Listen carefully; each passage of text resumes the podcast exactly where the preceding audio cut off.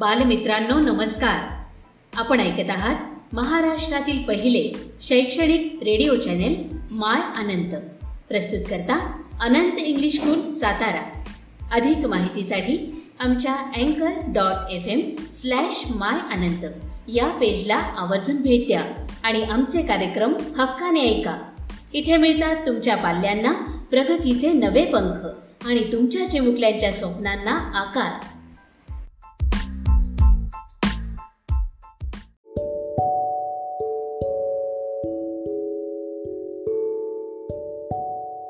देशासाठी लढले ते अमर हुतात्मे झाले.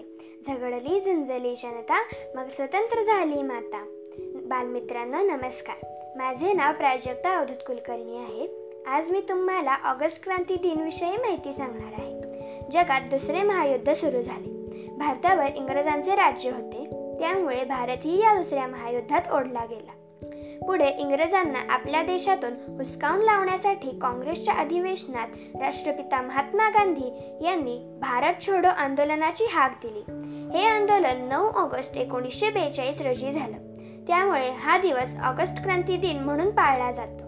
या आंदोलनाची सुरुवात ज्या मैदानातून झाली ते म्हणजे मुंबईमधील क्रांती मैदान.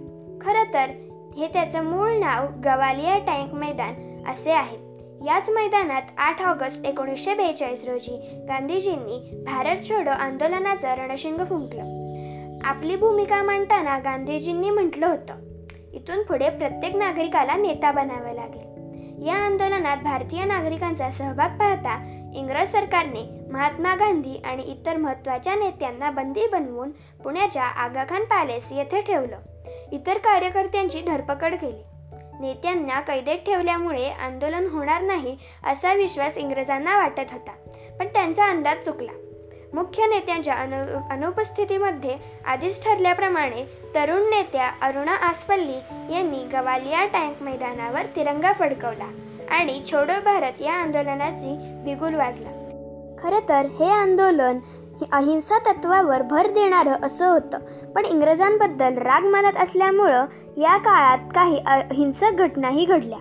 पोलिसांच्या लाठी हल्ल्यालाही गोळीबाराला जुमानलं नाही. दीडशे वर्ष भारतावर राज्य करणाऱ्या ब्रिटिशांविरुद्ध स्वातंत्र्यासाठीचा हा लढा अंतिम होता. चले जाव आणि करेंगे या मरेंगे हे दोन स्फूर्तीदायक मंत्र या लढ्याने दिले. संपूर्ण देशात इंग्रजांविरुद्ध असंतोषाची लाट पसरली होती. दंगल जाळपोळ गोळीबार सरकार कार्यालयांना आग लावणं सरकार खजिन्याची लुटालूट करणं असे प्रकार सुरू होते. इंग्रज सरकार दडपशाही करत होतं. विना चौकशी कोणालाही अटक करत होतं. या आंदोलनात अनेक जण हुतात्मे झाले. अनेकांना अटक झाली. पुढे हे थांबवण्यासाठी गांधीजींनी एकवीस दिवस उपोषण केले. दरम्यान इंग्रजांनी पुन्हा परिस्थितीवर नियंत्रण मिळवले. पण या आंदोलनाला अनन्यसाधारण असे महत्त्व आहे.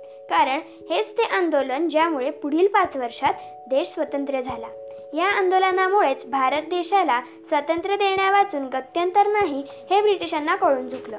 एकूणच नऊ ऑगस्ट एकोणीसशे बेचाळीस रोजी सुरू झालेलं हे आंदोलन म्हणजे क्रांतीची ज्योतच म्हणावी लागेल. या क्रांतीसाठी प्राणांची आहुती देणाऱ्या देशभक्तांना माझे कोटी कोटी प्रणाम. धन्यवाद.